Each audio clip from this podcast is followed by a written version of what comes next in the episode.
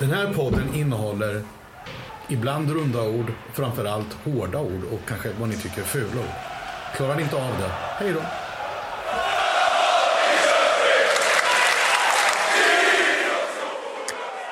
Då startar vi upp denna veckan av eh, Ståplats podcast. Eh, idag har vi med oss en ganska diger samling människor, får jag säga. Eh, något form av rekord i antal, antal gäster och medverkare.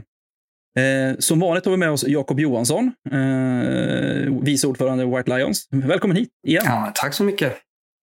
Idag, Bättre jag röst idag. mycket bättre röst idag. Eh, jag har vilat den i en vecka. så nu är den bättre. Då blir det ju. Nu är det en nio dagar sena, eh, sedan eh, senaste hemmamatchen och det är ju, efter den så är det 12 dagar kvar till, eh, nej vad blir det? Det är 16 dagar till nästkommande så det, de duggar ju inte tätt hemmamatcherna så det, det är nog bra för dina stämband Jakob, det tror jag. Ja, jag håller med. Och sen har vi även eh, Peter Biffen Karlsson med oss. Absolut, med röd i mikrofon. Och nästan alla pushnotiser borta, trodde jag. För direkt när vi började så kom det på klockjäveln en pushnotis naturligtvis. Men, men, det får man leva med. Allt klarar jag inte av. Är långt Fantastiskt. ifrån. Ja, men jag tycker det är bra. Det är härligt att höra dig i ett krispigt ljud för en gångs skull. Så det är skönt. Då vet vi vad som gäller för framtiden. Ja, Vi har även med oss, jag, jag, det blir lite dumt att nästan introducera honom, för jag tror ni kommer naila honom på rösten eh, på en gång. Han är nämligen en eh, tätt återkommande kommentator för LHCs hemmamatcher och även en del bortamatcher som sker i Ängelholm, Oskarshamn bland annat. Eh, Simors eh, ständiga gubben i lådan, Jörgen Larsson. Välkommen hit! Tack så mycket Fredrik och ni andra. Kul att vara med. Jättekul att du kunde ställa upp. Vi vet ju hur många år är du har varit kommentator på Simor och följt SHL-hockey och eh, LHC i synnerhet. Oj, nu satte du mig nästan på pottan. Jag tror någonstans säsongen 09-10 började jag på Simor. Dessförinnan så var det ju via TV4 Sport och dessförinnan Sportexpressen. Så att jag har ju varit i, i Bonnier-sfären under hela, under hela tiden. Just det, just det. Och det är ju det som gör att det blir väldigt intressant att eh, ha dig medverkande i den här podcasten. Du har ju ja, men, följt LHC och pratat med mycket folk innanför väggarna också. Eh, så att du får en känsla av ja, men, föreningen och givetvis spelet som har gått över, över tid och över år. Så det är alltid kul att ha det. Och dessutom ser du väldigt mycket ishockey och kan komma med ett väldigt, väldigt, en väldigt objektivt öga. Kan man säga. Vi, kan, ju- vi kommer framförallt komma in på den objektiviteten senare när vi vet vad, eh, vilket lag som Jörgen har närmast om hjärtat. Vi återkommer till det med veckans anekdot i slutet av den här podden, så lyssna vidare. Vi kommer även att ta med en gäst, eh, Ludvig, som har varit på bortaresa i Malmö. Eh, och vi tar det sen när vi kommer in på just Malmö-matchen. Men vi ska givetvis börja i kronologisk ordning. Vi ska gå igenom veckans matcher och det började ju med eh, tisdags, nej, torsdagsmatch mot Brynäs efter fem dagars ledighet. Och eh, jag tror inte jag var ensam om att känna en riktig så här, pepp inför den matchen. Att fan, nu, nu, nu kan vi ta det igen. Vi kan åtminstone åka upp och, och ta minst ett kryss, men det är klart vi ska gå för vinsten. Vi lyckades ju hemma i Saab Arena att stänga ner dem totalt och, och Högberg skulle stå igen. Och, eh, tycker vi inte Brynäs eh, skrämde oss desto mer. Eh, ganska fort så visade det sig att vi blev väldigt översköljda. Ingenting funkade överhuvudtaget. Och målen trillade på. Eh, men jag tänker, Biffen, du såg ju matchen. Vad, vad var din... Eh, vad tar du med dig från det här matchen där det var, jag tror, det var tio skott från LHCs sida totalt? Egentligen kan man inte ta med sig någonting, för jag, jag, jag tyckte inte någonting var bra. Jag, det enda jag tyckte var bra, om man säger så, det fanns två tidigare tillfällen som jag lidit mer i Gävle än vad jag gjorde framför tvn. Ena gången var när vi släppte in två mål i första bytet. Jag kommer inte ihåg vilket år det var. Det var det sämsta byte jag sett i mitt liv i LHC. Då pratade jag från division 2 uppåt. Och eh, sedan så var det då när vi åkte ut, när vi fick stryk med en 7-8 mål i slutspelet. När vi hade en, jag kommer inte ihåg vad tysken hette, som låg ner och flämtade på isen i overtime. Marcel Müller. Ja, Marcel Müller ja. Han orkade inte ens resa sig upp i en kontring, så han låg ner på isen eh, utan att vara skadad. Bara låg och flämtade. Och eh, det var ju ingen vidare upplevelse. Men nej, det finns ingenting att hämta. Jag tyckte att det såg helt enkelt förjävligt ut. Man får väl, om man ska prata om en enskild spelare som man kan bli besviken på, fast man samtidigt kan ha förståelse för. Då är det som Jonas kommer in där i Junan och tänker, vad fan vad skönt att han äntligen spelar och så vidare. Så. Men han är nog absolut långsammaste spelaren i SHL. Det tror jag. Man brukar säga att en Finlandsfärja vänder snabbare än någon spelare, men det här är nog ett hangarfartyg vi pratar om. För att, det- och det är ju tråkigt, för Jonas är ju, vi vet ju hans kapacitet och antagligen måste han spela sig för, lite grann upp för att nå sin kapacitet. Men Ja, det var en helt bedrövlig insats. Liksom allt, det var, de kunde inte slå en passning på två meter. Och jag, jag kan inte förstå hur det kan bli så här. Jag kan inte förstå. Ja, vi pratar ju ändå om en back som gjorde 30 poäng förra säsongen i, en, eh, i ett lag som sannoliken gick kräftgång. Det är klart att man blir väldigt glad när man ser att dels att vi slår Brynäs med 3-0 och får tillbaka vår bästa målskytt i Patrik Russell plus vår lagkapten som ändå, eh, det var han som gjorde de två senaste assisten i de powerplay vi senast gjorde mål mot Leksand borta. Det är helt otroligt. Så det är klart att man hade lite förhoppningar, men det, uppenbarligen så eh, lider han fortfarande av efter sin operation. Då. Det, så är det ju. Det står inte att känna igen just nu. Då. Men eh, Jörgen, såg du, såg du matchen?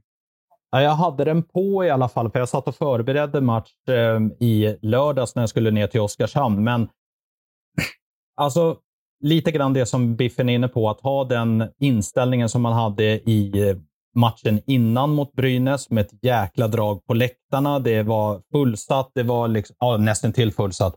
Men att komma upp i Gävle i en match där det betyder så jäkla mycket för, för alla, för båda lagen, och komma ut och vara så, så tafatt. Det, det förvånade mig i den matchen och man borde ju rimligtvis ha varit med på att Brynäs skulle vilja ha revansch ta utav Linköping. Och, eh, men det var, det var mycket som inte stämde. Det, passningarna satt inte, tempot fanns inte.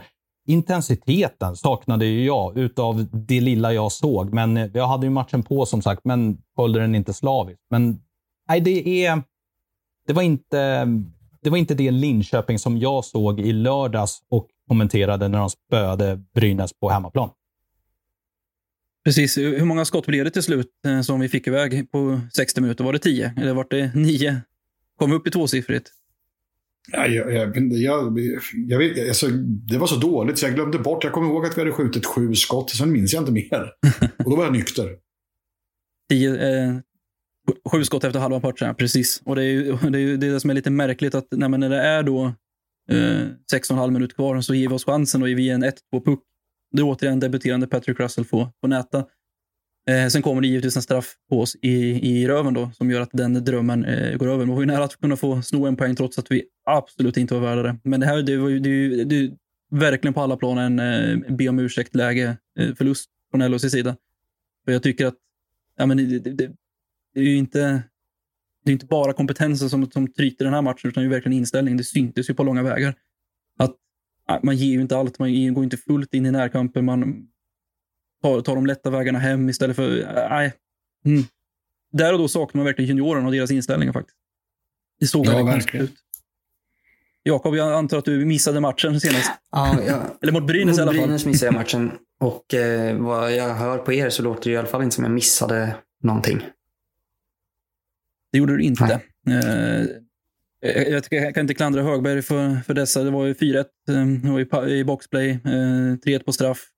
1-0 var ju en riktig skitpuck som håller på att dribbla på, eh, på vid stolpen och mållinjen och sen, ja, det, det var vad det var. Men samtidigt, ja, man, man, man ger sig inte ens själv chansen. Det, det är som att man inte trodde på det när man gick ut, vilket är jättekonstigt eftersom man faktiskt de facto vann eh, fem dagar innan. Så att, ah, det, pyramiderna är ett mindre mysterium än just den matchen.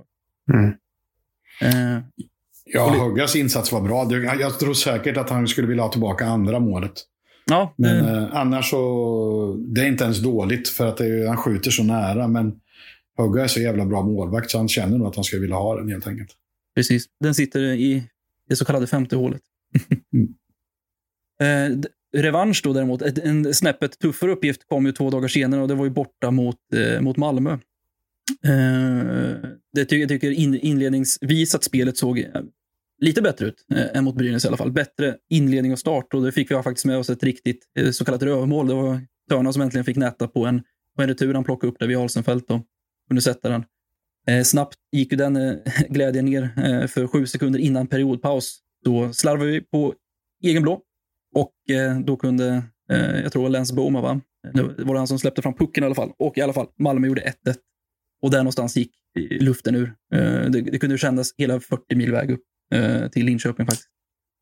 Vi har ju med oss en gäst i Ludvig eh, som var på plats nere i Malmö. Jag tyckte vi kunde släppa in honom och, så han får ge sin eh, dagsrapport i alla fall från både resa och, och match, matchupplevelse. Eh, men vad jag vet, förstår också, också, vi säger också säga att Ludvig är relativt ny medlem i White Lions och han gjorde sin absolut första bortaresa någonsin.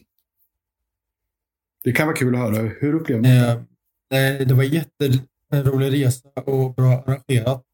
Eh, vi startade matchen eh, bra och på lite turmål om man får säga så. En 0-1 i första perioden där. Eh, men på något sätt kändes det rättvist att Malmö gör 1-1. Att det var deras period på något sätt ändå. Men de kanske gjorde ett turmål så att säga. Eh, så att jag var ganska nöjd med 1-1 fram till paus. Jag kände att gött nu är chansen att gå för det i andra. Sen kom tvåan ganska tidigt och det kändes som att de bara gav upp på något sätt. Verkligen. Och det var ju, jag tror det var två stycken så kallade HV-pass eh, som vi åkte på i, i rumpan också. Det, det är alltså när man slår en, eh, en dragare i sargen så den studsar ut på andra sidan och sen kommer man upp på den returen. Då. Eh, så, sådana mål som försvaret gick på 2007. Det Någonstans. var någonstans att Ja, de jag vet. tog på i sargen och sen var Rausek kvar vid högerstolpen och den studsade ut vid vänsterstolpen och Malmö bara kunde lägga in den i öppet mål. Ja.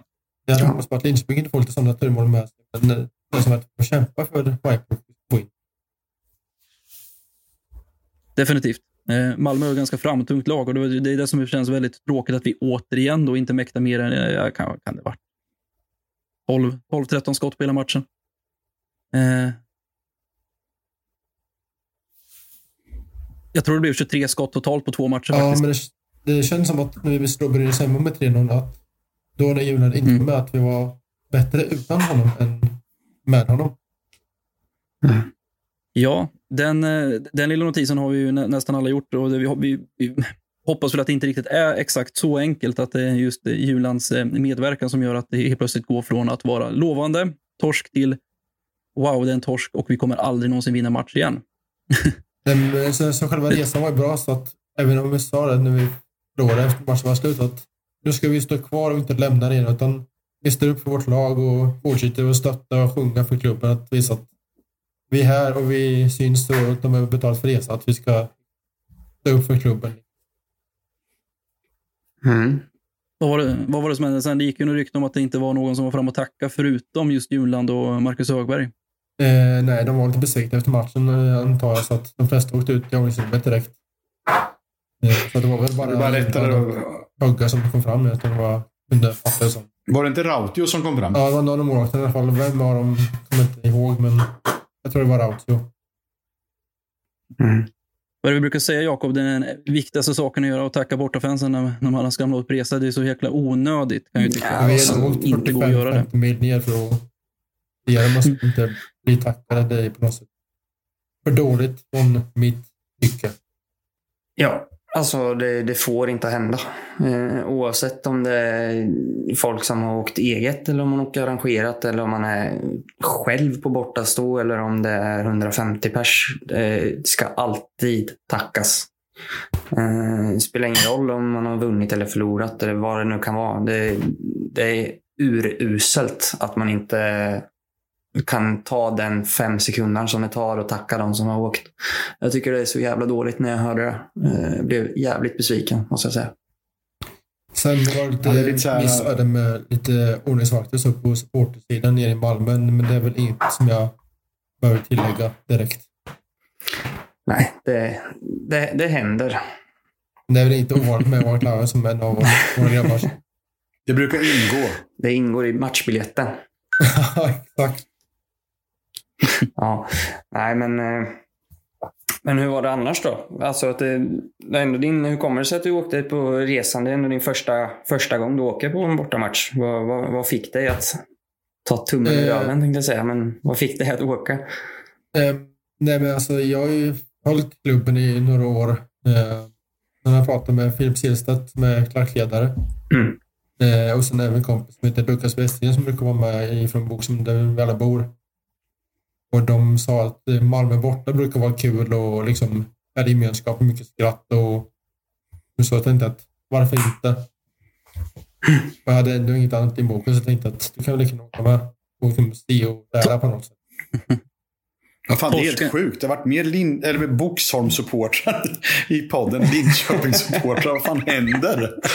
På sätt att kanske är större hjärtan för klubben på något sätt. Det är sjukt. Ludvig, torsken till trots, fick du blodad tand. Har du redan anmält dig till nästa, nästa bortamatch? Eller har du dem i tankarna? Eh, jo, men alltså, jag är sugen på att åka med, men eh, jag har inte... Som jag bor i Boxen var svårt att ta mig in och hem från Linköping så har jag inte ordnat med skjuts på något sätt riktigt. Ja, det får, Eh, Pendeln det till, får vi lösa. pendeln till Mjölby, sen hämtar bussen upp där vet i potatisen. Det blir perfekt.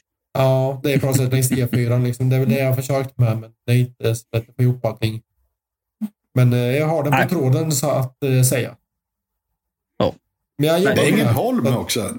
Ängelholm på lördag, eller hur? Jajamän. Det brukar vara jättekul. Eh, och vad jag fattar som så är det lite mer folk då än vad det var nere i Malmö. Så Ja, ja, vi får se. det var Det- mycket det- halloweenfirande och så där framme. Ja, nej, men det, det, det kommer ett par bortamatcher nu framöver på lördagar som vi håller på att diskutera med bussbolag och så vidare. Så det kommer eh, komma upp lite resor framöver. Så det är bara Det är att bara ha att ögonen kolla, kolla. öppna. Eh, Men vi hade två chaufförer ner så att de delade ju på resan både ner och. Det var ju jättebra arrangerat.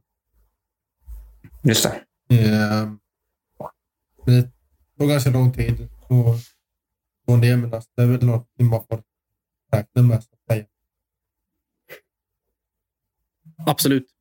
Och om vi går tillbaka till matchen då. Jag vill höra lite grann om Jörgen har eh, sneglat lite grann på, eh, på den matchutvecklingen som blev även där då. Eh, Kunde du se någon röd tråd mot Brynäs eller till och med kanske någonting som skilde sig lite grann från Brynäs-matchen?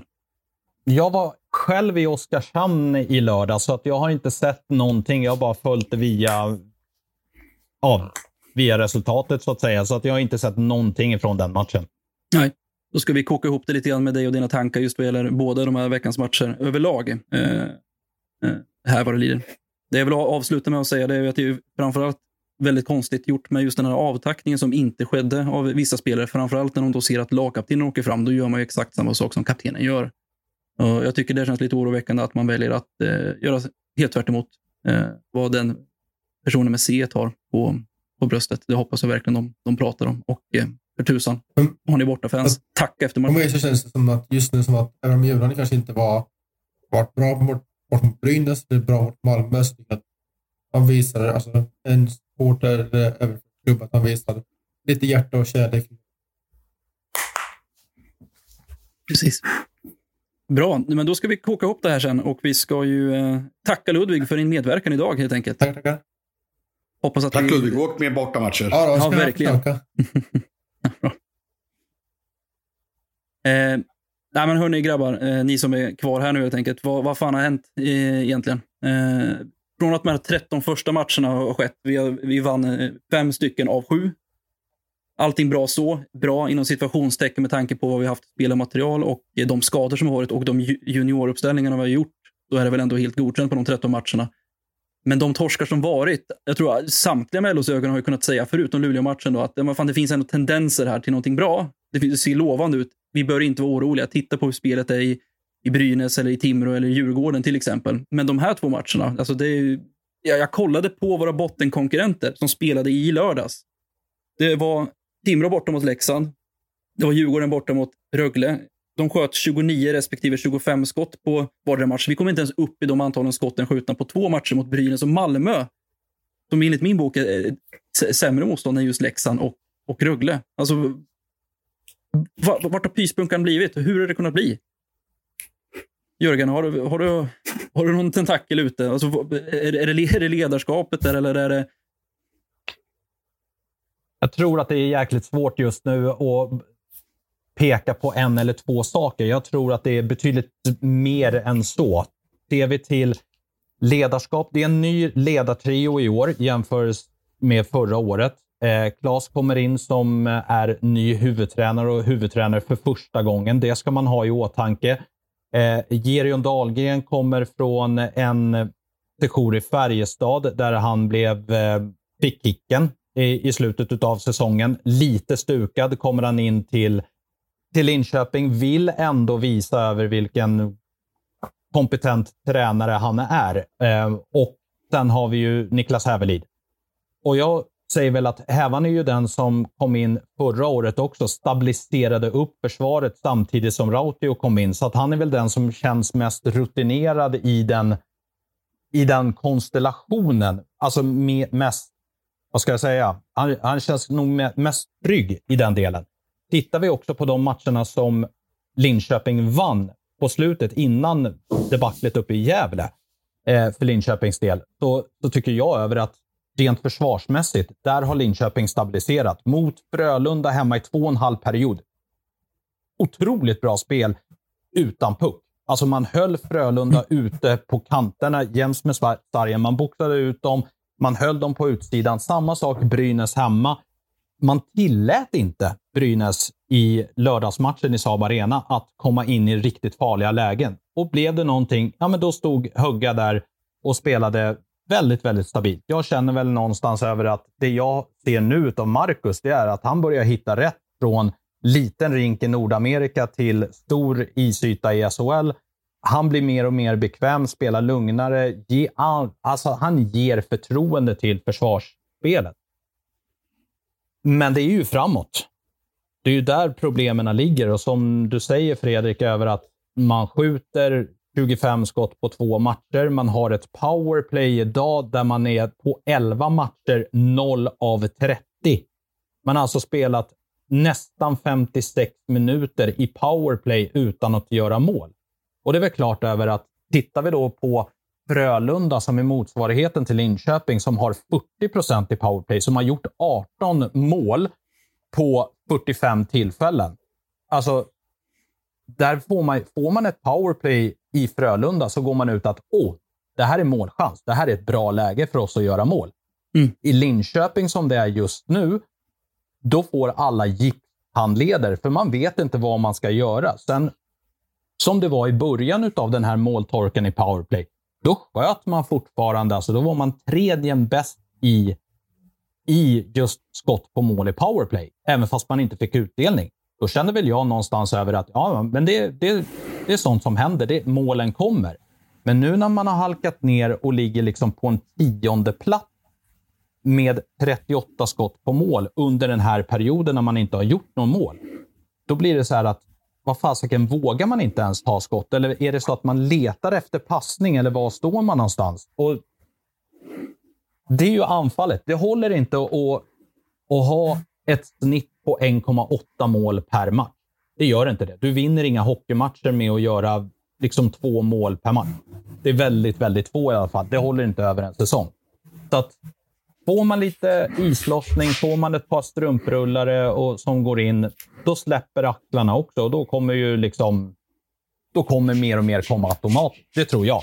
Mm. Men eh, det gäller att ha lite, lite flyt och få lite medstuds, framförallt i powerplay. Och Jakob och Biff då, jag tänker jag släpper frågan äh, hängande löst till er. Jag, jag tycker inte det var jättekul att sitta på Irene Dahlgrens stol just nu. Där han är uttalad äh, ansvarig för offensiven och i alla fall powerplayet. Och just nu har han slagit SHLs alla rekord genom alla tider med antal mållösa powerplay. Äh, spelat en hel match, fem mot fyra, utan att göra ett enda mål. Tack och lov inte heller släppt in något då, för då hade vi torskat den matchen då. om, om, vi hade gjort realitet av den. Det är också helt eh, sinnesvrickat faktiskt. Men äh, vad säger ni? Vad, kan, kan, ni se någonting i spelet som gör att ja, men det, det är det här? Det, det, är ju det här de gör. Det är det här som saknas. Det är alltid första passen. Liksom, man kan inte, det går inte att säga så. Då, då tycker jag att det är, återigen på sätt och vis att det är felbyggt lag. Då. Om man ska bygga laget på att vi ska ha Junland och uh, Mattias Bäckman. Mattias Bäckman fantastisk, kanske en av de bättre serierna på att slå passningar liksom helt enkelt. Även i powerplay naturligtvis. Då. Jonas Juna ska ju vara sydvass från blå. Och, han är, och då tittar man på hur de... Beckis har ju en skadehistorik där han lätt blir sönder. Nu var det ju ännu mer otur än någonsin kanske när det skedde. Och han är ju tillbaka än och kanske inte tillbaka förrän efter landslagsuppehåll. Och Jonas Junland visste man ju egentligen om att han han skulle väl vara tillbaka tills nu egentligen, med allt annat än bonus. Då, man tänker då att vi inte hade haft eh, Nyberg, vad heter han, liksom, mm. bara de här backarna. Så ska vi ha eh, Craig Shearer och... Eh, Jesper Pettersson. Ja, ja, Jesper Pettersson, vilket vi har som eh, powerplaybackar. Då kan man ju undra en full, den som tänker det här. Liksom. Utan att förringa, för de är ju jättebra på andra saker. Och Jeppe var ju för sig jävligt bra förra året. Han spelade väl powerplay med Djurgården, tror jag. Ja. Och gjorde det jävligt bra. Men han kanske hade en annan back jämte sig som var mer stabil också. Det hade han, definitivt. Eh, Jakob, har, du- har du något som du snappat upp och grubblat över? Det har ju ändå haft lite några dagar av mörka moln. det. Nej, men Han ska- jag, jag är lite inne på det. Som Jörgen säger, att eh, försvarsspelet stabiliserades. Men frågan är ju om inte att det har varit så jäkla mycket fokus på att försvara sig. Så när man väl inte ska försvara sig så har de fan ingen aning om vad de ska göra. De är inte tillräckligt skickliga i första passen, eh, tyvärr. Eh, som stressade, säkert dåligt självförtroende, garanterat. Från, man får inte glömma att många av dem var med förra året och allas självförtroende var uselt. Kanske inte Junans, men han är som sagt, vi säger, skadad i, fortfarande egentligen fast han spelar. Eh, Så eh, ja, powerplayet måste ju bli bättre, men fem mot fem med, från uppspelen. Alltså jag vet inte hur, det går nog att räkna på en hand på de här matcherna hur många gånger man får ett, ett bra uppspel med bra ingångar i offensiv zon, skapa ett tryck. Alltså det, är, det är där det börjar. Du, då, då skapar du självförtroende för dig själv också när du känner att fan vi kan ju det här. Nu blir det ju mer att Mm. vad fan ska vi göra? Vem, vem, vem är ledig? Vem kan jag släppa pucken till? Eh, jag vill inte ha den. Eh, typ så. Eh, Eh, så det är ett jäkla arbete framför med, för, eh, för ledarna nu att liksom ingjuta självförtroende i spelarna och liksom visa bara bra grejer nu egentligen. För att det är, annars så, ja, det kan, det kan bli en jävligt mörk säsong annars. Eh, det måste ju, sen är det ju, alltså det måste ju säkert in minst två forwards också. Kanske en back till. Ja, och snart kommer vi få se två eh, igen- igenkännbara ansikten i Ben Maxwell och Brian Gibbons också. För förr eller senare skulle de göra sin, eh, sin eh, återdebut. Och vi vet ju att Ben Maxwell var i träning idag eh, i helt nya eh, forwardsuppställningar där man har särat på Brock och eh, Ljung. Mm. Äntligen. Ja, tid. Eh, precis. Eh, Är det vi någon som har se. sett honom, att, att de har tränat? Jag menar, för jag har knappt sett honom när han spelar match. Point taken, Biffen. Eh, och jag håller väl med dig, faktiskt. Eh, men vi får ju se. Eh, uppenbarligen så kan han göra poäng. Han gjorde några fina strutar och insatser i framförallt Skåra Trophy. Då. Eh, sen har han sex matcher i SHL. Sex eller sju. Så det är inte jättemycket att gå på. Men, Men tendenserna dessförinnan var ju inte, jag, inte fantastiska. Det var de nej, inte. jag vill gå in lite på, Kanske på bygget där igen. Nu, eh, Absolut. Jag vet ju att vi sn- snackade med Klas bland annat och Pajen och då var det ju lite just med de här Ameri- eller kanadensarna, amerikanerna som kom in med Gibbons och Maxwell. Där de beskrev Maxwell som en stabil tvåvägscenter. Och då tänker jag direkt så här att jo, men är det där man behöver nu? Eh, kanske behöver en center som är lite framtung. Eh, vi har en, han är en bra tvåvägscenter. Och sen har vi Ljung är också en bra tvåvägscenter egentligen. Det är där han är från början.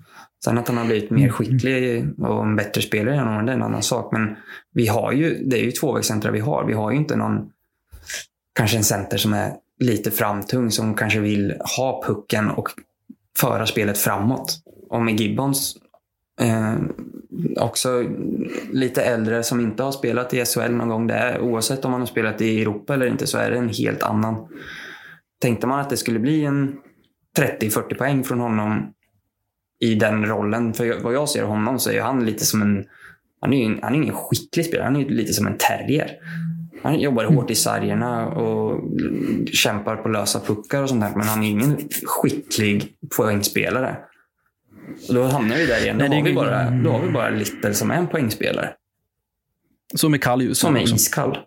Eh, han har ju sig inte heller uttalat självförtroende. För han brukar ju alltid utmana när han får puck längs sarg. Nu, han Mm. skickar ju runden direkt när han får pucken. Ja, vem vet, han kanske tänker på att eh, han för fjärde året i rad ska åka på den här skadan som gör att han missar halva säsongen. Kanske det. Det har han ju snart som- gjort ändå, fast han har deltagit. Eh, Det är en annan sak. Det är lite gubbe, lite bitter Biffen tycker jag. Ja, det är inte så. ja, men alltså, grejen är, jag, jag tycker så här att jag, jag tror, om man, jag vet inte hur mycket ni kollar på våra juniorer vet om våra juniorer och vår akademi. Så jag tror verkligen, nu låter jag inte bitter utan tvärtom. Jag tror verkligen på en jävligt ljus framtid för de är väldigt, väldigt, väldigt, väldigt bra. Bara de inte när de har knappt fått hår på pungen åka över till Nordamerika med en gång. Så man måste ju få någonstans, någonstans att de inte blir riktigt så bra så de blir draftade och drar liksom då, med en gång. Eh, men de är ju otroligt bra. Så jag undrar om, om det är att föreningen återigen har misslyckats med att kommunicera ut att det här är ett år som är jävligt viktigt för att vi, det är ett överlevnadsår. Om man nu kan gå ut med det och säga att vi ska överleva det här året. Och vi gör allt, vi vill se fram emot att försöka kunna spela en play-in och kanske nappa någonting i ett slutspel. Eh, så vi har spelare därför, för vi vet att vi kommer kunna bygga en, en kärna ifrån underifrån med våra äldre spelare som Junland och eh, Pasic, eh, Kosmar Bystedt. och så vidare. Och så vidare. Weigelt. Mm. Ja, men han räknar jag som de unga som kommer upp där alltså. Mm. Utan de här andra ska vara äldre då, liksom, helt enkelt. Här, att man ska försöka bygga det från då. Lite grann kanske då, om man tänker tillbaka, långt tillbaka, som Skellefteå, Färjestad och så vidare. Som tar från sin egen och så spetsar man med en formation. Jag, måste bara, jag håller med om allting förutom när du sa Färjestad, för de har aldrig någonsin haft en egen juniorverksamhet. Nej, jo, det har de. Det var länge sedan. Den är sämst i sedan. J20. Vad jag läste mig till. Ja. Ja, det också. Men det beror på att de inte haft någon innan. Ja, men det är några år sedan. Lite, cut them some slack Det är här nu för tusan. 50 år sedan de slutade med, med Bofors eller vad fan var de höll på med. Ja, och, och Sunne och Ja, Skåre. just eh, Jörgen, ser du någonting speciellt som du ser direkt att ja, men om du fick vara sportchef för, eh, för en vecka, vad är det första du skulle ta in med en obegränsad, inte obegränsad pengapåse, men en rimlig sådan? Är det, är det, är det, en, är det en center, eller en vinge, eller en back, eller vad, vad skulle du göra? Powerplay-tränare. Om vi går in där då, powerplay-tränare, så skulle jag nog göra om en hel del. Jarno Kärki var ju en spelare förra säsongen som stod framför mål. Med hockeyarslet rakt ut, klubban i isen. Jävligt svår att få bort. Jag ser ju två sådana spelare idag som skulle kunna stå där. Och Det här kommer man ju säkert få en hel del skit för, men, men tanken är ju fri så att säga. Eh, jag skulle mycket väl kunna tänka mig att ha faktiskt Jonas Junland parkerad framför mål. Stor, tung eh, och bara ska stå och böka in returer. Ja. Med en Jesper Pettersson eller en Craig Shearer på backplats. Eller varför inte flytta upp Törna och stå som point. Ehm, hitta på någonting. Ja. Gör någonting som de inte är scoutat. Eh, överraska. Ehm, men ser man till laget då? Nej, jag, jag vet inte vad, vad om det är. Jag tycker inte att en back är det första alternativet, utan jag tror att det är mer en, en, en center som ska in i, i laget. Alternativt en, en rapp, snabb vinge med ett jäkla målskytte. Alltså en, en näsa för mål. Det lät som att du beskrev nästan Lantusi. Ja, Jag, tänk, Men bara nästan. jag tänkte på, äh, han? Pel, Pelushaj. Men han sägs ju Ja, vara lite så här svår att ha att göra i omklädningsrummet. Så det är frågan. Det var Chad Klorik också, men han gjorde 35 mål. Jo. Men jag tänker så här att det blir så här en, eh, ja men en Kolorik. Han gör massor med mål, firar framför fansen. Han, alla tänker bara jävlar vad bra han är. Och sen så visar det sig att han är ett jävla svin och ja, nej jag vet fan. Kanske rubbar hela balansen istället. För den lilla balans som finns i, i, trupp, i truppkemin. Nej, det är skitsvårt. Den, den men, risken... eh, det- ja, jag ja. vet. Jag vet. Och vi vet ju inte riktigt vad eh, Pajen har att röra sig på med, med för pengapåse, men jag bedömer den som att det är två eh, arma malare som flyger ut i den lilla börsen faktiskt. Eh, vi, vi kommer ju givetvis eh, att bända och vrida i, i just truppbyggarfrågan ju, ju längre vi lider av säsongen. Det, det, det kommer alltid vara ett återkommande tema.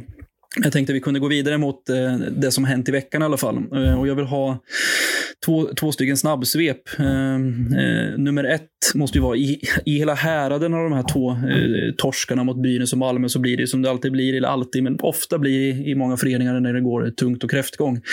Det gnabbas en hel del och människor går över gränsen. Och eh, LHC gick ju idag ut med ett eh, eh, offentligt uttalande att man har polisanmält ett, ett dödshot eh, som kommer från en supporter som lämnades in i lördags. Bedömt kanske efter några, några GTs. Må så vara.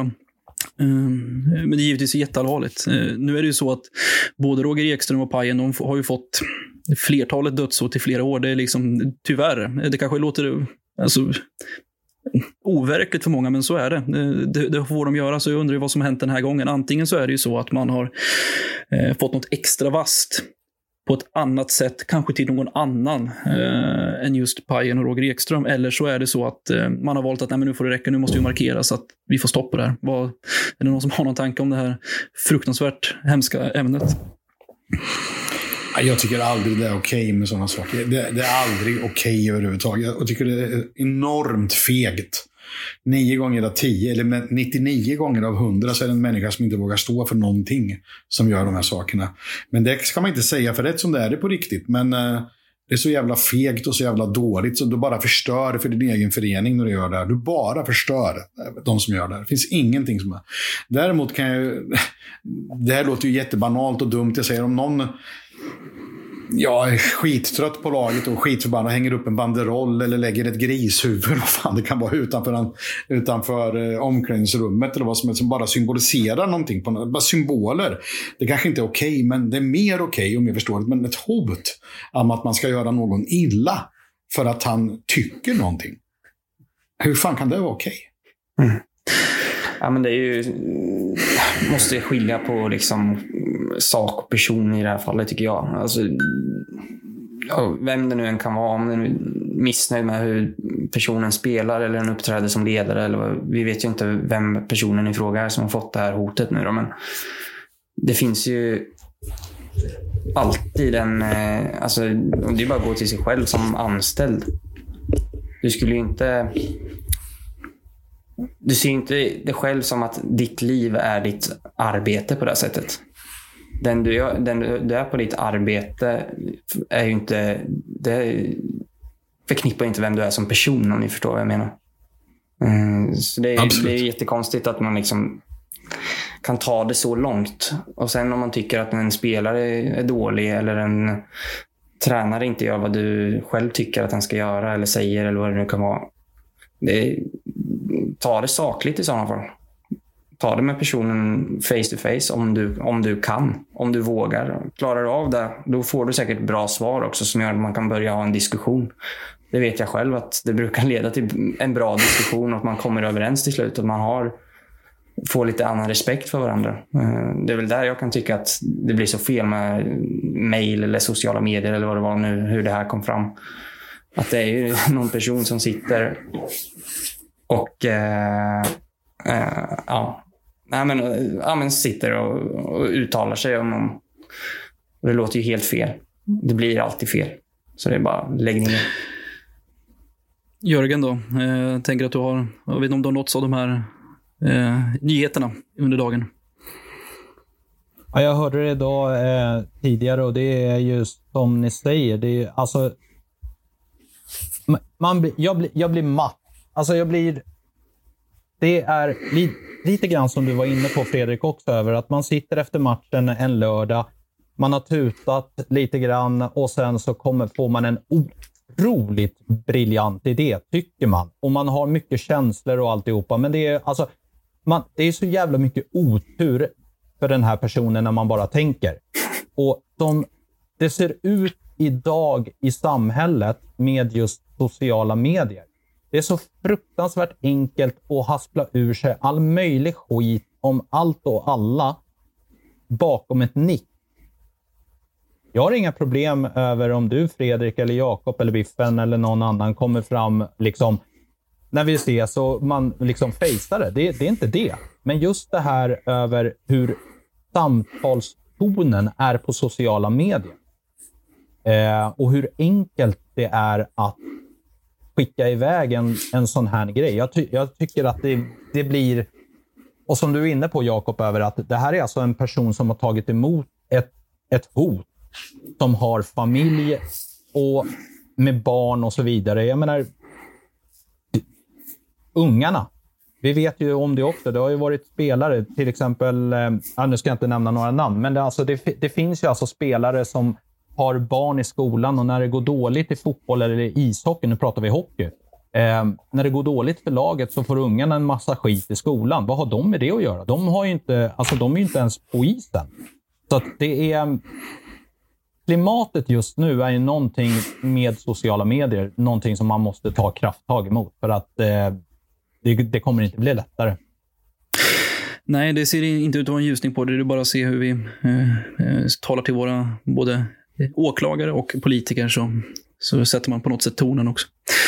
Och, och det man absolut vet med sådana här hot, och, när det blir en stor grej och det pratas om inom föreningen så kan du räkna med minst nio poäng i poängtapp för att eh, det, det, blir bara sämre.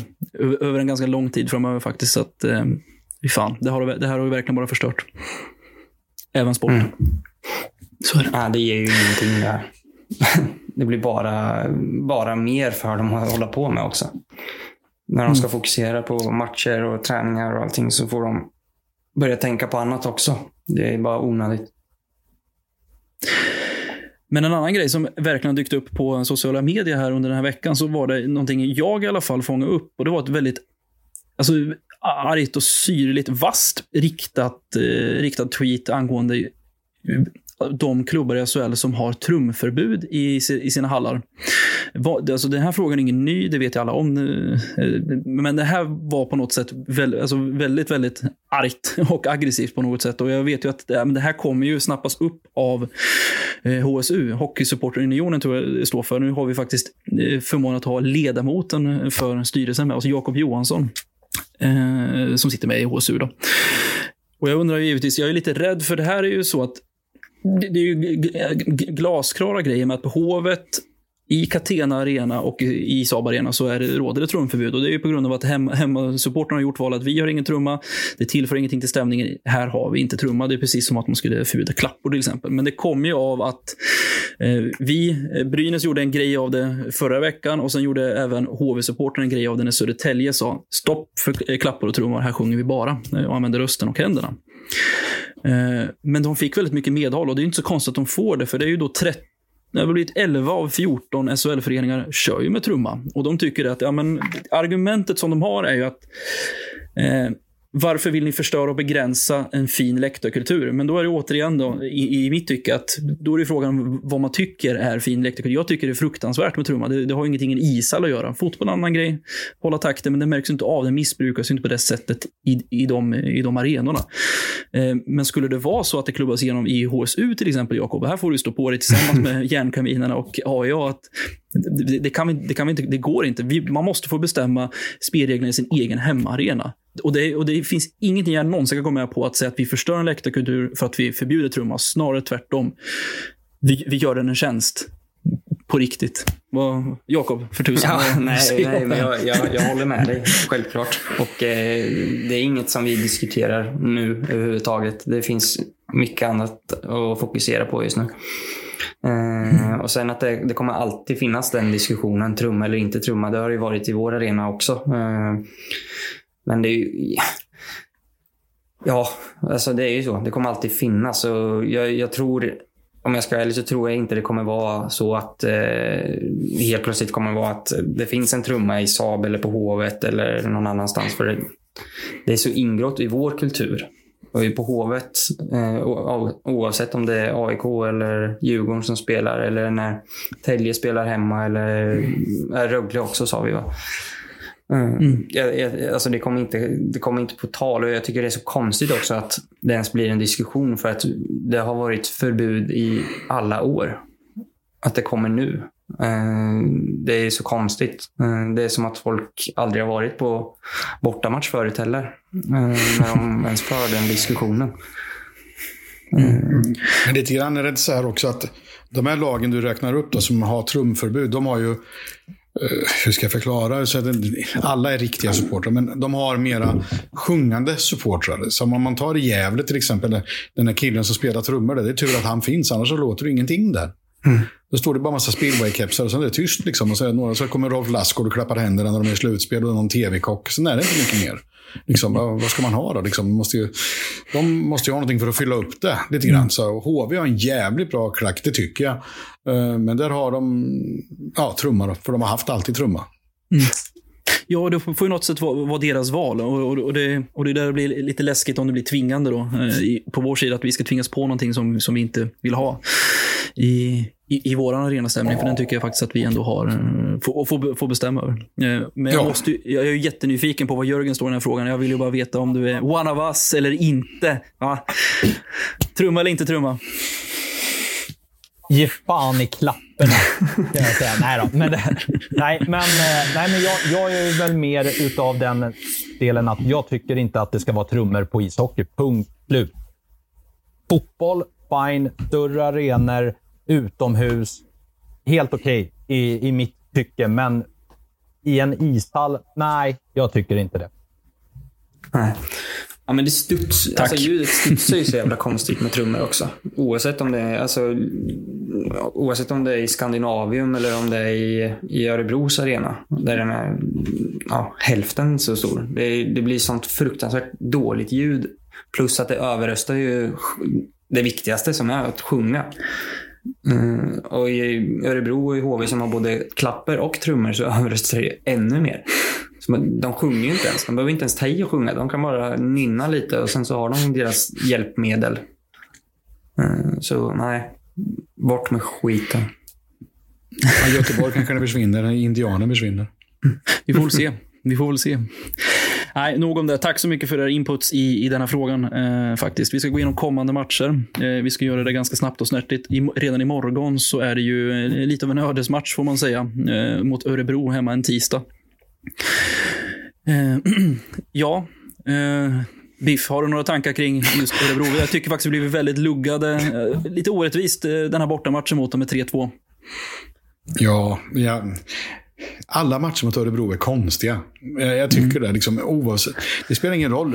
Är vi svinbra och leder med två puckar, ja, då händer något konstigt så vi får stryk med 3-2 i någon overtime som hände då. En för några år sedan har vi varit jätterånare som Weinstock sa efteråt. Om de skulle ta på sig rånarluvor för att åka därifrån. Mm. Eh, när vi lyckades skaffa till oss ett fem mot, tre mot fem när det var någon minut kvar. Rahimi delade ut en crosscheckning så var det tre mot fem en gång till. Så de kvitterade och sen så gjorde de mål i overtime. Mm. Ehm, just nu har man ju bara Ja, fan, det kan inte bli sämre. Så det måste bli bra. Uh, och det är så här, marknadsföra sig själv, det kan bara LHC göra genom att vinna. Och det har de varit dåliga på. Så därför lär det ju inte tyvärr vara någon bra publiksiffra. Man måste vinna på sin hemmaplan och man måste spela trevlig och underhållande ishockey på bortaplan när man ser på tv. För att det ska komma folk. Annars blir det mest deprimerande, tänker folk i allmänhet. Men då brukar det vara de som LHC borde satsa hårt på, som går på matcherna, uh, är kvar. Och det kommer vara, jag gissar nu, 4326 sex. Eh, och eh, då brukar Eddos vinna. Mm. Konstigt nog. Jag hade ju en förhoppning där som Färjestad hade 5312 hemma mot Örebro en torsdag. Att vi skulle kunna bräcka den eh, siffran på en tisdag. Vi får se, eh, med, med tanke på hur det har sett ut föregående vecka här och det hotet som har kommit också. Men eh, ja, vad kan jag säga till alla som kommer dit? Eh, mer än att eh, fan, visa, lite, visa lite kärlek nu till allihopa då, så att vi kommer på, på rätt köl där. Jörgen, du har ju sett otroligt mycket Örebro-matcher i ditt liv. Vad, vad, vad har du för förhandskänsla? Jag tror lite grann så här över att det är en viktig match och det gäller med det som hände i, i helgen och kom ut idag så gäller det ju för, för samtliga att eh, som du är inne på Fredrik, för, för Linköpings del så handlar det om att stå enad tillsammans. Eh, och det kan väl jag säga från min position den här säsongen jämfört med förra säsongen när det då var restriktioner. Det fick inte vara någon publik på läktaren. Så är det ett det är kul att komma till jobbet. Inte bara i Saab Arena, utan till Ängelholm eller ner till Växjö eller vad det nu är man är. Eh, för att supportrarna gör verkligen sitt till och det är så kul över att publiken är tillbaka inne på arenorna. För det blir, det blir en helt annan hockey. Man ser det på spelare, ledare, eh, på alla. Vi, även vi i tv-produktionen eh, blir ju, det, det, blir helt annorlunda. Eh, med det sagt så tror jag att det kommer att vara en, en jämn match där första målet kommer att avgöra. Mm. Det låter rimligt. Nu ska vi komma ihåg historiskt sett att hemma mot Örebro så har vi ju inte haft jättesvårt. Eh, det var någon säsong här där vi fick lite nollpoäng, men annars har vi ändå tagit våra idel treor hemma mot Örebro. Så jag tycker att vi borde kunna leva på den gamla myten att det är alltid en rättighet att ta tre poäng hemma mot Örebro. Ja. Kommer du ihåg den biffen? Efter, efter 3.07 imorgon så gör Julan mål i powerplay 1-0. ja, Det vore ju fantastiskt om vi kunde få lite islossning både här och där, om man så säger. Eh, både individuellt och eh, spelsystemsmässigt. Men för fan folk, kom till hallen, sluta upp nu så, eh, så skapar vi en riktigt jävla trevlig stämning. Det, det tycker jag. Sen drar ju lasset vidare på torsdagen där, och då är det ju Färjestad borta.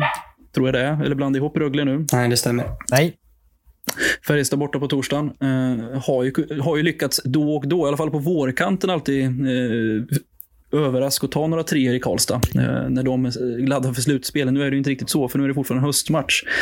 Men de har blandat och gett Färjestad hittills. Eh, så vi får se. Kommer, vi från tisdagsmatchen med en bra, med ett bra häng och en trevlig tvåpoängare eller trepoängare så finns alla chanser att ta ett kryss där nere, eller där uppe. Definitivt, det, det tror jag faktiskt på. Uh, desto svårare kanske på lördag mot, uh, mot Rögle som nu har trampat igång, kan man ju lugnt säga. Så vi får se. Men Jakob, har du några spontana tankar kring Färjestad eller, eller Rögle-matchen som är på torsdag och lördag? Mm, nu ska vi se, Färjestad har Djurgården imorgon tror jag. Och sen oss då. Och det känns som att de har en jävla... De går ju för munsbiten. Ja, de, de, går ju för sex ja, men de har en jävla press på sig också. De är ju i princip det dyraste ja. laget i... Och med, vad ligger de? Nia? Tio? Där någonstans. Mm. Och många rykten runt Pennybond. Ja, det känns som att det är en jävla press på hela laget där. Så fan, åk dit och var lite jävla kaxig för en gångs skull. Ja. Var inte så jävla rädda. De, alltså, fan. Alltså, sänk någon. Gör inte. Nej, men var, våga lite. Och sen så, Rögle har jag väl inga större förhoppningar då. Jag läste nu att de har ju enbart tre poängare hemma. Jag tänkte säga att de bara har tre poängare, men det har de inte. Men de har, framförallt hemma har de ju tre poängare. Och det är ju oroväckande. Med tanke på att vi har svårt. Ja, men ni vet hur det är. När vi var som topplag, då när Timrå kom hit med magsjuka och bara juniorer och vi var jättebra, då, då, var, ja, då vann Timrå. För att de visste, då ställde vi ut skridskorna och förhoppningsvis ställde Rögle ut skridskorna. Tänker du bara de jävla östgötarna som kommer. Då. Det var för att Levert och Linka slängde in 10 000 dollar var på, på en tvåa. Ja, säkert. Det är ingen som vet. Jörgen, då, du har ju också lite koll på eh, Färjestad och, och Rögle, framförallt Rögle. Då. Eh, hur går tankarna? Vad måste man göra för att överhuvudtaget kunna få med sig ett kryss? Mål. Framförallt, mm. ja, mål. Eh, få igång powerplay-spelet. Fortsätta vara så pass bra disciplinerade i spelet utan puck som man var mot, mot Frölunda och eh, den hemmamatchen mot Brynäs. Eh, men framförallt effektiviteten. Det är det som måste upp. Eh, det är inget snack om det och sen få utdelning i, i powerplay. Och lite grann som Jakob var inne på, man har Djurgården i morgon och det är en match som alla i Karlstad förväntar sig att de ska vinna. Djurgården gjorde det bra borta mot, eh, mot Rögle i lördags. Deras andra period var klart den bästa eh, som de har spelat den här säsongen. Djurgården har någonting som de också vill bevisa nu när Barry Smith är borta. Eh, Falk och Micke Aro som har tagit över. Jag menar, det är... Djurgården är också tryckta mot repen just nu. Eh, Färjestad likaså. Det var en otroligt pressad Johan Penneborn efter förlustmatchen mot Frölunda i, i lördags. Så man märker över att det inte det är inte ett Färjestad som är i harmoni. Harmoni däremot är ju verkligen Rögle just nu.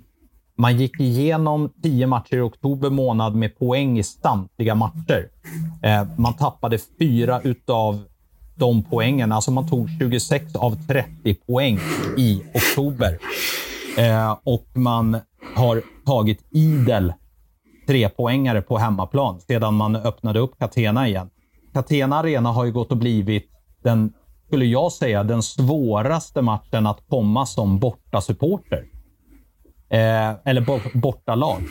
Eh, det är alltid ett väldigt, väldigt bra drag i Catena Arena och det är ett hemmalag med en stor frenesi och de vill verkligen spela hockey där. Så att eh, det blir en utmaning.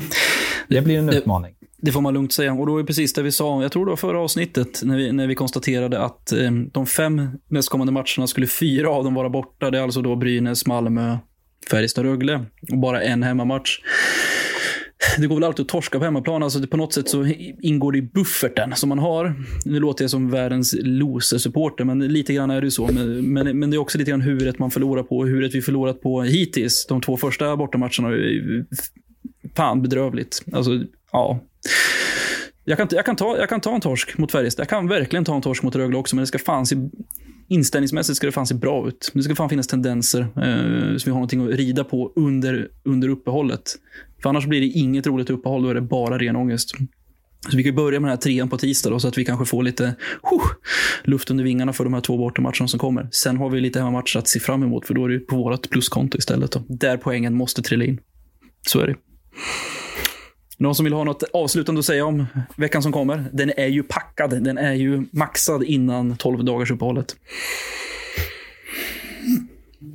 Vinn hockeymatcher. Försök se ut som ni vill vinna hockeymatcher. Mm. Mm. Jag är med på det. Jag ser att Ludvig här vill komma in med en liten, liten blänkare. Jag tänkte på det här på kommande tre matcher som vi hade. Eh, som, lite som Alberg var inne på. Att eh, även om... Alltså jag kan ta en torsk både mot Örebro och Färjestad och Rögle. Det är tre svåra matcher. Men jag vill fan se en jävla inställning. Ursäkta att jag svär, men alltså vi måste ju bygga på någonting. Men som det har sett ut nu så har det ju sett ja, bedrövligt ut. Absolut, och det säljer ju biljetter, det kan ge lite hås, det kan ge lite vi mot omkänsla bara, det, bara krigarkänslan finns där. Och som, klart, den är superviktig. Jag sa förut att även om det går tungt nu, jag förstår att vi har svårt att få in publik, men alltså det upp för klubben, alltså vi måste hjälpas åt nu. Absolut. Så Absolut. Bra. Och då kommer vi faktiskt till det jag har sett fram emot hela veckan. Eller ända sedan jag tog kontakt med Jörgen och frågade om han ville vara med i det segmentet. För nu är det ju nämligen så att vi ska breaka lite grann av Jörgens förflutna innan han blev ek eh, ordekviblerist på Simor. Han har nämligen varit reseansvarig för Black Army.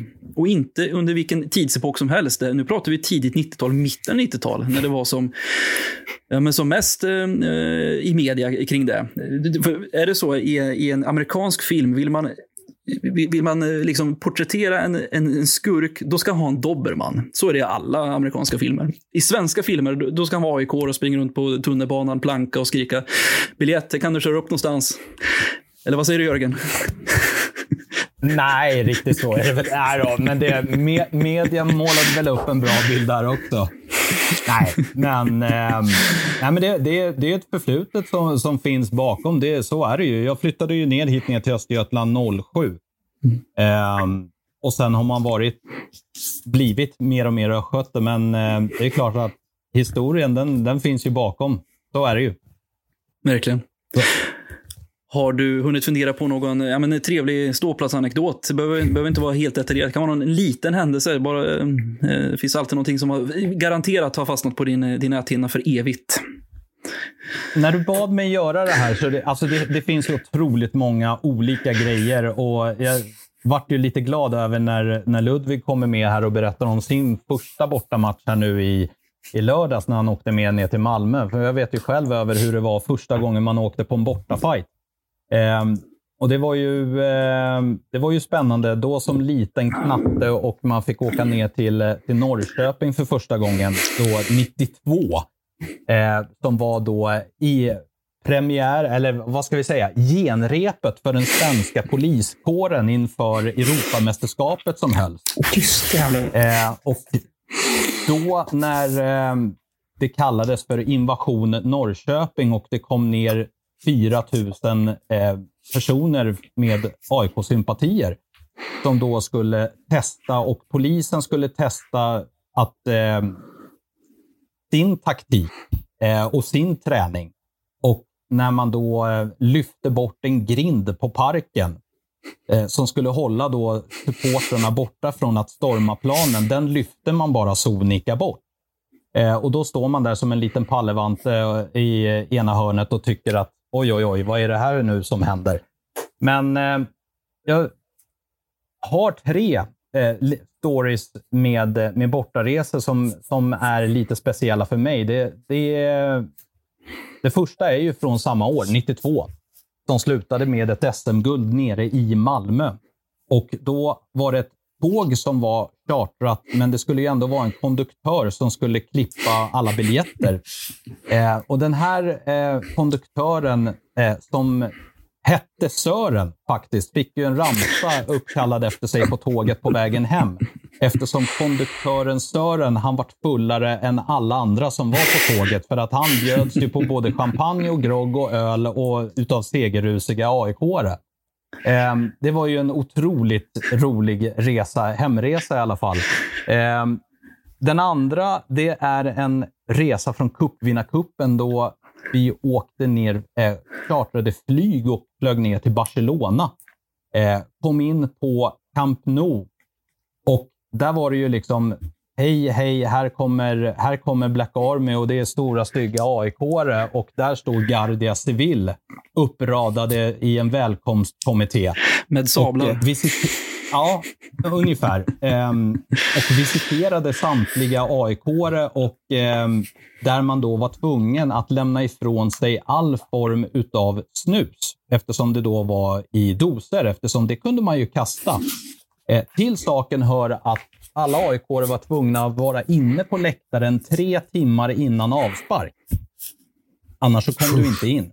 Då kan du tänka dig över 1500 personer som normalt sett då merparten som snusar, eh, som inte fick något snus. Efter ett tag så blir ju då nikotinet börjar ju liksom, man, man vill ju få tag i nikotin. Dessutom så fanns det ingen pilsner på läktaren, så det vart ju, det vart ju rätt, eh, vad ska vi säga, det vart väl lite hett stämning där ett tag. Men eh, Sen vart det ju, när väl matchen drog igång, så hann ju knappt bollen komma i rullning innan Pascal Simpson eh, drog in både boll och målvakt i, eh, i Barcelona-målet. Och det, det, är ju klart att det är ju ett, det är ett minne. Och det är ju samma sak med Champions League, när eh, AIK lottades att möta Arsenal på Wembley. Eh, det är också en sån där resa som är eh, Många har varit i England och tittat på sitt favoritlag i, i, eh, i England. Men det, det, just den grejen var ju väldigt, väldigt speciell. Den var rolig. Och sen såklart alla sommarresor ner till Halmstad. Det är ju också en sån där som finns eh, ett antal anekdoter, bland annat med folk som hoppar från brygga men vattnet var lite för grunt och fick åka ambulans därifrån och ja, nackställning som till följd eh, med mera, utan att nämna några namn. Men, eh, nej, men det, det, finns många anekdoter, det gör det såklart.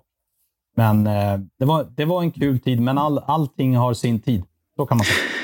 Känner ni att ni fick lite perspektiv? Här sitter vi och pratar oss varma om Mariestad borta och en telefonkiosk. Liksom. Och sen får man höra om Camp Nou och Wembley. Det... Ja, så är, det, mm. så är det. Men jag kan faktiskt dra en snabb... För vi var ju också med om eh, den här polisens träning vid två tillfällen. Egentligen bara ett tillfälle, fast det vart två tillfällen.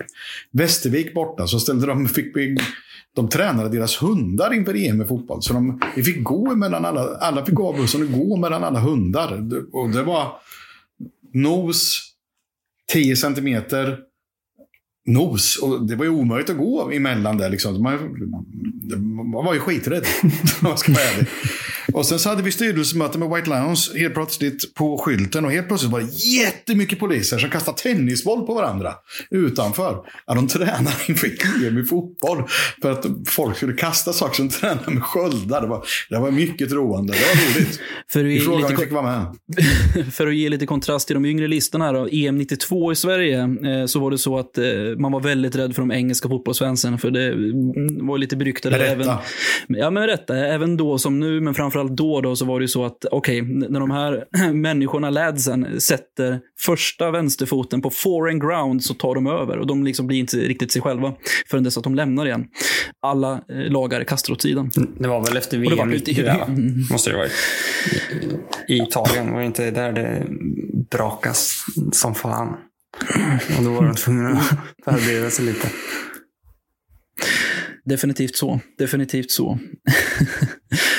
Tack så mycket Jörgen för anekdoterna. Det var trevligt ja, att höra. eh, jaha, kära panelmedlemmar, någonting annat ni vill tillägga? Förutom att eh, nu fan går vi till Saben imorgon och sen så eh, trycker vi fram de här tre poängen. Nu ska vi fan ta Örebro. Nu får det vara nog. Mm. Nej, Biffen kör du. Har du något? Helt något. Jag sluta hota folk. Gå på mötet som LOC anordnar istället nästa med måndag. Jakob, Ja, just det. Den, den vill jag prata om. Eh, mötet. Jättebra att de ska ha mötet. Men eh, tiden 17.00 är ju lite svår för många. Det, det är min enda invändning. Annars är det ju jättebra att de... Så gå på mötet, ställ era frågor. Ni kommer få era svar också. Det vill jag säga. Definitivt. LOC, byt till 18-18.30. Eh, Faktiskt, ni vill ju att folk ska komma. Eh, Så är det ju. Så byt tid.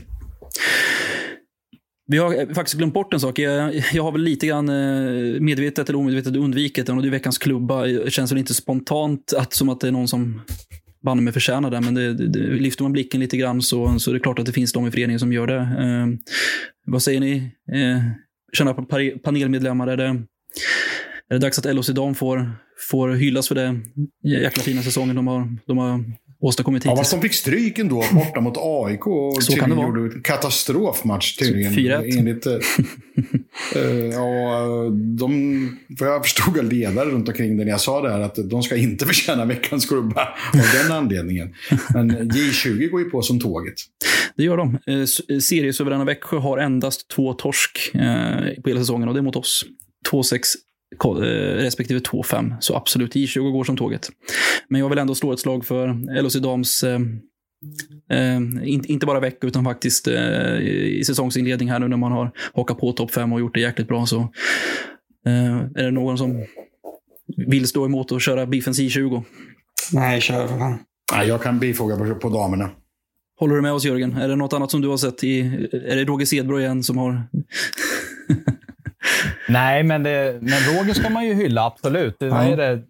det är många säsonger där, vad är det, 33 året eller någonting sånt där som man eh, sitter i sekretariatet. Så det är ju värt att hylla. Men någon, jag tänker rent spontant, nu har jag inte sett matcherna så noga, de som var, men dessförinnan. Georg Weiglet, herregud vilken kille som kommer in. Och det är den, den pojken, han har en, eh, en stor framtid framför sig om man får vara skadefri och eh, fortsätta tycka hockey är roligt. Absolut. Jag tror inte jag tog upp det här i nå- i något tidigare poddavsnitt. Har jag gjort det så ber jag om ursäkt. Men eh, från de eh, scoutrapporterna som kommer efter vissa matcher så är det ju en de har öga för eh, framför alla andra. Och det är nummer 29, Georg Weigelt. Och vilket är kul. Fantastiskt kul. Nu ska vi inte låta han få för stort huvud. Nej, bra tugg eh, alla, alla medverkande. Ludvig, har en någonting som du vill säga? med, men den är inte så rolig. Det var ju att våran, eh, en supporter som varit med från starten i White Lions och haft eh, säsongskort sedan eh, 1979 drabbades av ALS. En, ett typ ALS. De, de visste inte ens att han hade riktigt ALS. Det var någon annan sjukdom som bara han och hans syster har i hela världen. Ehm, han gick ju och jag träffade honom när vi mötte Frölunda och han var glad och han har fått ordning på saker och ting och var sitt roliga, glada jag. Och eh, sen spelade vi mot Timrå borta. Och eh, på morgonen där, eller fram, strax efter lunch, så fick jag ett besked. Att Jörgen Olsson hade gått bort. Och eh, han hade helt enkelt gått bort under natten. Han hade sett färdigt matchen mot Timrå och varit glad att vi hade vunnit. Sen så fick han någon form av anfall och eh, dog. Så han begravs nu på fredag. Jag ska närvara. Ja, tråkigt. Tråkigt. Ja, det är inte så mycket att säga om det här mer.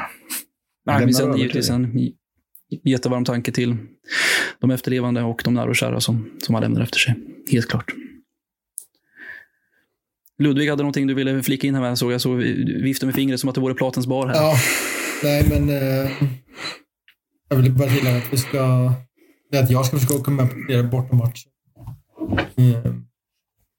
Att man även kanske skulle vilja se lite mer publik på även på, ja, kanske J20 eller dammatch så att de också kan få skapa lite stämning. Och sen eh, lite på det Jörgen var inne på, det med trummat.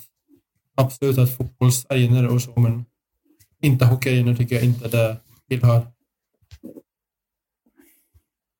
Bra. Precis. Det är bra podd dessutom, så att, eh, jag är jättegärna med mer gång framöver om det blir så.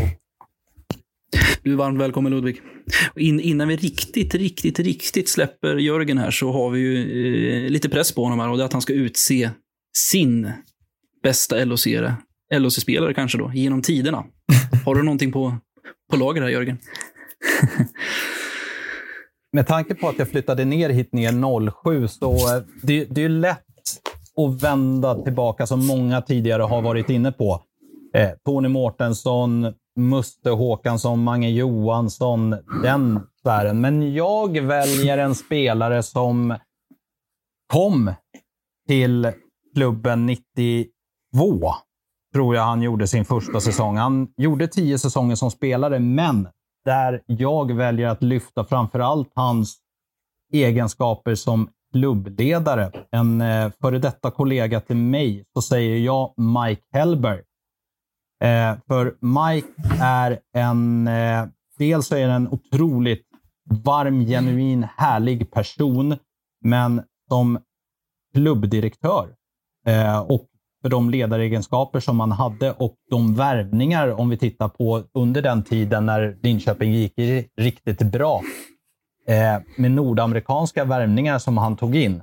Det var inte många som misslyckades där, utan eh, men som, som person och som klubbdirektör, Mike Hellberg. Riktigt bra val får vi säga. Det var egentligen bara en tidsfråga innan han borde blivit vald kan jag tycka. Eller vad säger du Biff? Ja, mycket bra val. sen, jag, jag kommer inte ihåg, jag skickade till er vad Eddie Larsson, som vi glömde berätta vem han tyckte var den bästa spelaren. Mm. Eh, jag tror det var Mange Johansson. Stämmer det? Kommer ni ihåg det? Stämmer.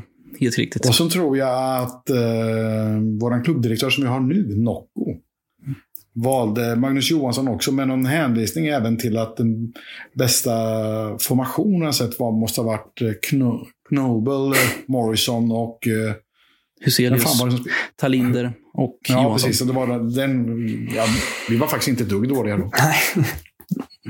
Nej, det var drag under galoscherna på den tiden. Helt klart. Nej, Mike är givetvis en, ett jättebra val eh, och förtjänar att, att hyllas. Jag tycker framförallt den, den, den stora självklarheten, det här är ju ingen nyhet för alla, men det är just att man alltid lyckades med de transatlanter man tog in, eh, kanadensare som nordamerikaner. De slog ju alltid rätt. Man visste att det skulle bli bra leverans. Det var väl möjligtvis Burke Henry då, eh, som kanske inte gick lika väl ut. Men det är väl den enda. Annars är det helt Och som cliffhanger får vi säga att vi har, givetvis ska vi ha med honom i podden också, så vi får ta ett riktigt eh, nackasving på honom och, och, ställa, ställa lite frågor. Så är det. Mm. Det är ju landslagsuppehåll, så jag hoppas att han kanske kan vara med redan nästa podd. Vem vet? Vem vet? Allt beror på hans kalender. Ja, så är det. Han måste det. kolla kalendern. Ludvig, sista ordet är ditt. Även om jag har släppt in mycket mål så skulle jag även vilja fram målvaktstränare eh, Jonas Fransson för att jag tycker att det är mycket mål som sagt att både Raucha och Högberg har gjort det de har kunnat. För de har varit bra. Du vill hylla Jonas Fransson? Ja. Bra gjort. Att han får inte jättemycket stöd. Tänkte att jag vill lyfta fram honom. Om inte får jättemycket Absolut, han hade nog ett ganska, liksom. han var ganska tungt fjolår kan man ju lugnt konstatera med eh, de målvaktsproblemen som vi hade. Eh, så var han helt klart under lupp. Av mig bland annat. Helt klart. Så det... Ja, han hade kunnat toppa in själv. Det hade varit bra. mm. Förra året så hade det nog varit det fram tills Rautio kom faktiskt. Så är, så är det. Men nog om detta. Hörni, ni ska ha stort tack för att ni, eh, ni var med och eh, stort tack till våra lyssnare också. Eh, glöm inte att följa oss på sociala medier, på Twitter och på Instagram. Eh, ståplats.podcast eller ett ståplatspodcast. Och vill ni bidra och sponsra oss så är det ju med swishnumret 123 389 4276. Märk den med ståplatspodcast så kommer de rätt. Tack så mycket. Tackar, 哎呀，哎呀。